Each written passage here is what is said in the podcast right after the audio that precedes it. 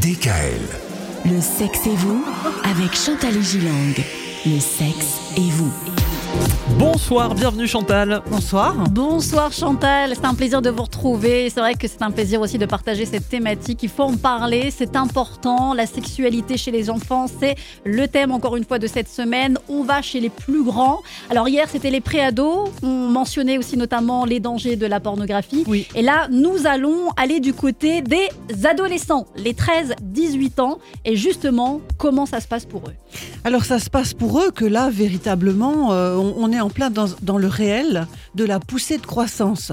Euh, Donc de ce qu'on appelle la puberté. Et puis des hormones. Et puis les hormones, Ah oui. avec tout ce qui est apparition des, des caractères qu'on appelle secondaires sexuels et de leurs effets, notamment la morphologie, le fait de devenir un grand, euh, d'avoir un squelette développé, la pilosité, le, les tissus adipeux, les, etc.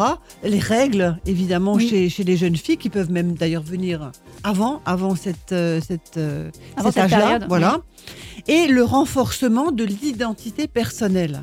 Vous voyez, c'est- c'est c'est quand même très important. C'est souvent à cet âge-là qu'on peut se poser des questions sur son orientation sexuelle. Est-ce que moi, en tant que garçon de 15 ans, je suis orienté vers un garçon de 15 ans ou vers une fille? C'est ce qu'on appelle une orientation sexuelle. Une identité sexuelle, c'est est-ce que je suis un garçon ou une fille? Et l'orientation, est-ce que je suis attiré par un garçon ou une fille?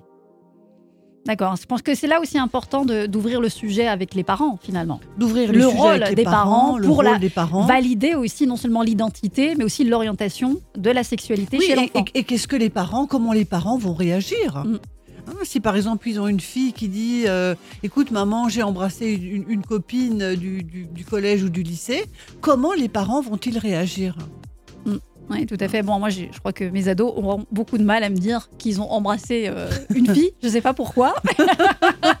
Ils vont peut-être se confier à quelqu'un d'autre. C'est vrai que généralement, on a plus de mal à le faire avec nos parents. C'est quand même la vérité. Mais en tout cas c'est un âge où, où je, je pense qu'il faudrait que les adolescents puissent apprendre à distinguer une relation saine et une relation malsaine. Mm. Vous voyez, une relation saine où on est amoureux d'une copine, où on fait des petites choses ensemble, on va se balader, on n'est pas uniquement orienté vers le sexe.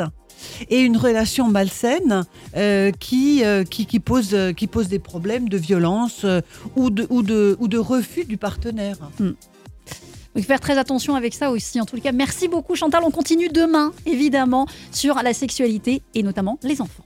Retrouvez l'intégralité des podcasts Le sexe et vous sur radiodécal.com et l'ensemble des plateformes de podcasts.